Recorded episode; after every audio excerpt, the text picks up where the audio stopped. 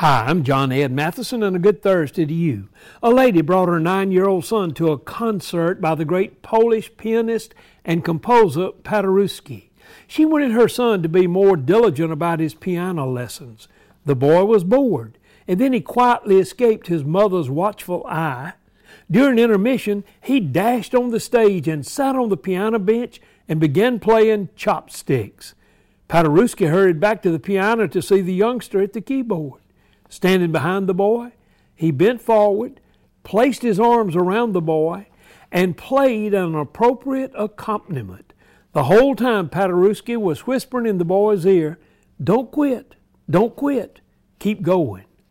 When we do something extremely simple, God stands behind us, makes an appropriate accompaniment, and tells us not to quit. He joins us in making chopsticks sound like a great composition.